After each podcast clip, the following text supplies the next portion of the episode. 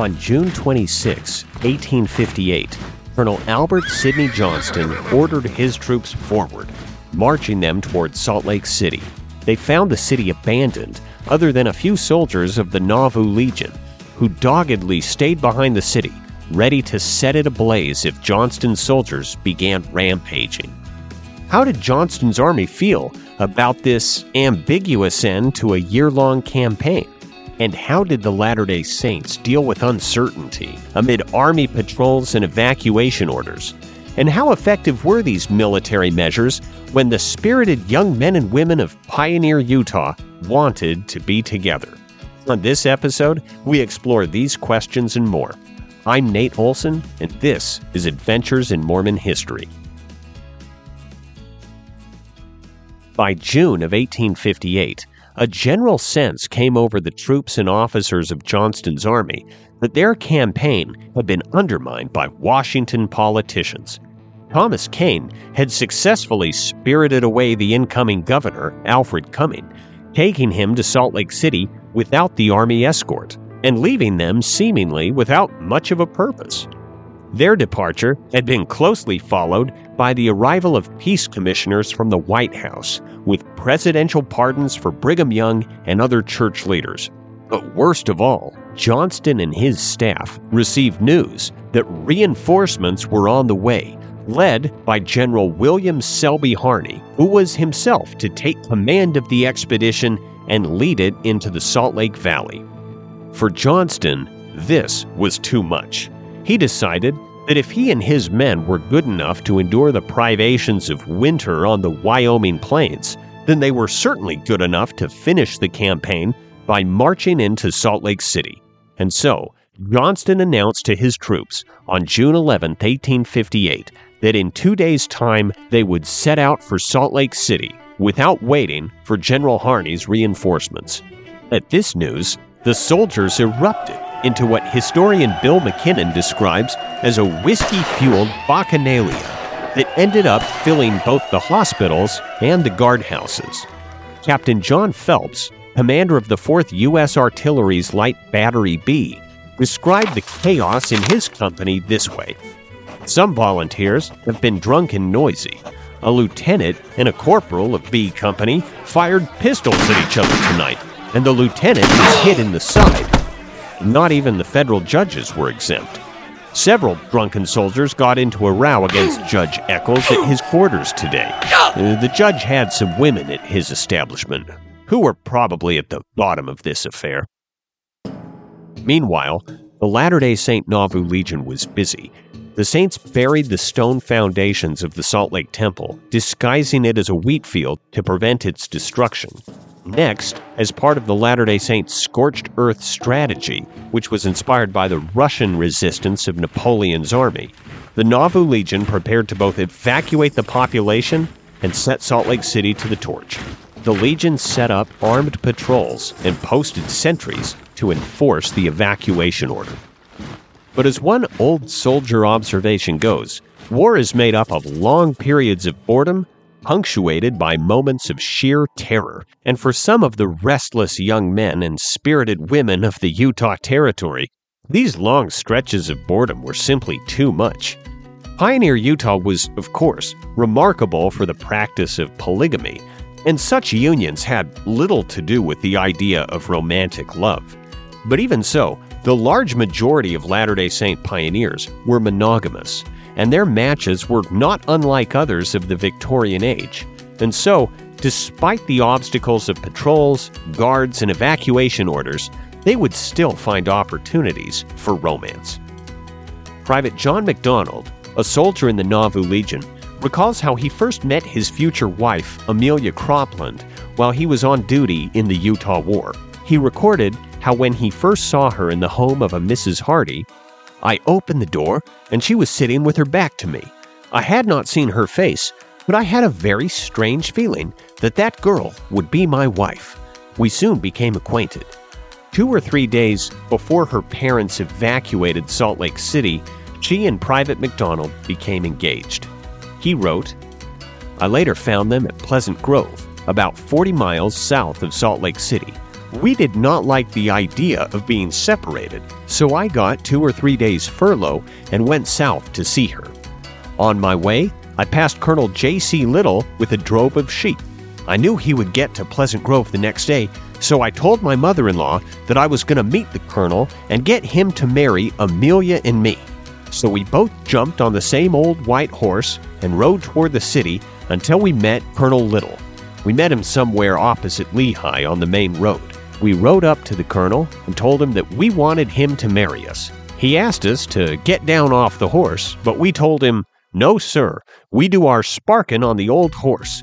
We were engaged on him, and now we want to be married on him.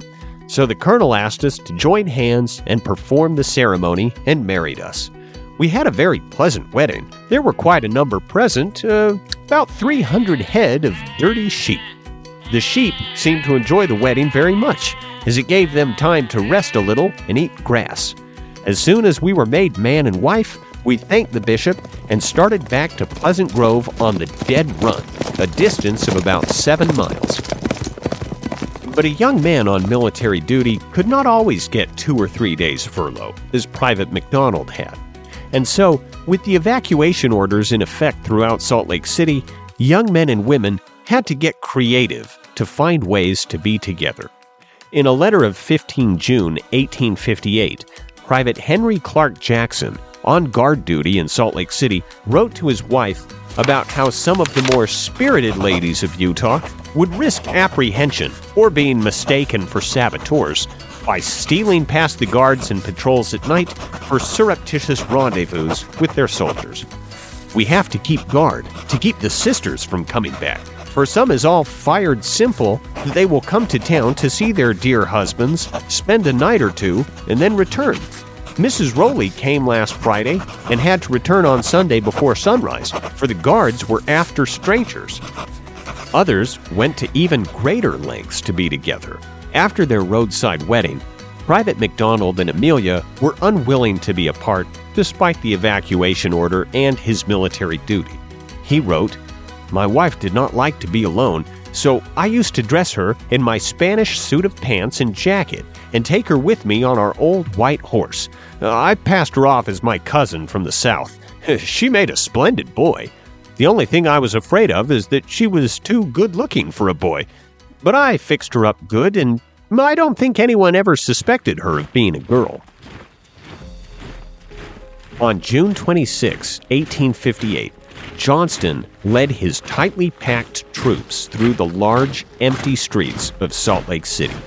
Johnston himself did not have much to say about this culmination of his year long campaign. I found the city abandoned, except for a few persons engaged in guarding the property and keeping gardens in good order. Lieutenant Samuel Ferguson of the 2nd Dragoons left a more memorable account. After the harsh winter at Fort Bridger, he recalled, our hair and beards were so matted that one could not recognize his best friend at a distance of a few yards. About 18 miles outside the valley, the Dragoons formed line to march in parade formation through the city. Their discipline, though, was put to an unexpected test by the sudden, taunting appearance of the Nauvoo Legion cavalry, led by the Irishman Brigadier General James Ferguson. Here's how the Dragoon described what happened.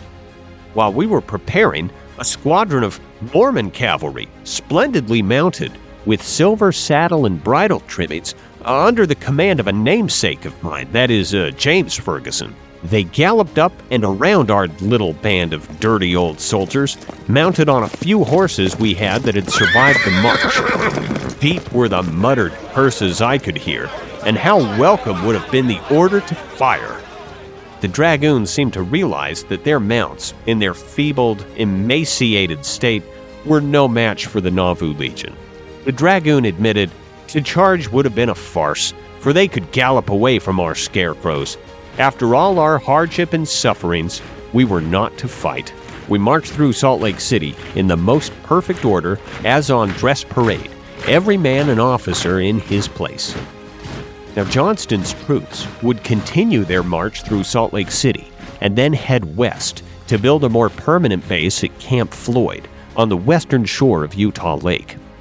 For the men of Johnston's army, Utah had always held one especially compelling prospect the Society of Ladies. In his later visit to Pioneer, Utah, Mark Twain would famously and discourteously describe the Latter day Saint women as poor, ungainly, and pathetically homely creatures. But Captain John Phelps of the 4th U.S. Artillery would reach the opposite conclusion upon entering Utah. In his opinion, the Latter day Saint women were far too beautiful for their husbands, and he marveled that a church that somehow enabled men to marry women otherwise well out of their league was not more popular. Correspondent James Simonton, traveling with the Army, complained in the New York Times how the Latter day Saint women kept such a distance from the Army, a phenomenon he blamed on the men. The Brethren have the greatest possible horror of bringing their women in contact with the Army, which to Simonton could only mean either the women of this valley are shockingly wicked and untrustworthy, or else very unhappy and discontented. Oddly, it never seems to have occurred to Simonton that the spirited ladies of Utah were quite capable of overcoming the most daunting obstacles to be with men they wanted to be with. Nor does Simonton admit that the sisters may have had good reason to keep their distance from Johnston soldiers, the same soldiers who only days before had erupted into a whiskey fueled riot of gunplay and debauchery. In his bafflement as to why the women of Deseret were not more eager to associate with him or his soldiers, Simonton may simply have needed someone to take him aside to explain it's not them, it's you. Disappointment prevailed for other reasons as well. Many of the soldiers and officers in Johnston's army felt let down by this end to their campaign. Captain Phelps dryly noted After a year's pursuit of the Mormons as the enemy, who arrive in their capital and find it abandoned with no evidence of opposition or resistance anywhere leaves the expedition almost without an object and wholly without interest. But other soldiers were awestruck by their view of the city, rising as it did out of the mountain waste. Lieutenant John Van Deusen Du Bois wrote in a letter home that Salt Lake City was the most beautiful place I ever saw. That the Utah War ended this way a disciplined march through an abandoned city, and not with harrowing scenes of blood, carnage, and fire, was due to the efforts of many people. But most of all, credit belongs to Colonel Thomas Kane of Pennsylvania, who, at great personal expense and at great risk to himself, raced in the dead of winter to the frozen wastes of Wyoming to throw himself between the two armies and avert the horrors of war. As Wilford Woodruff wrote the following year, Thomas Kane had by himself accomplished what the wisdom of the whole nation could not, and paid his friend this tribute. The name of Thomas L. Kane stands most prominent, an instrument in the hands of God to turn away the edge of the sword and to save the effusion of much blood. Thank you for joining us on this episode of Adventures in Mormon History. I'm your host, Nate Olson.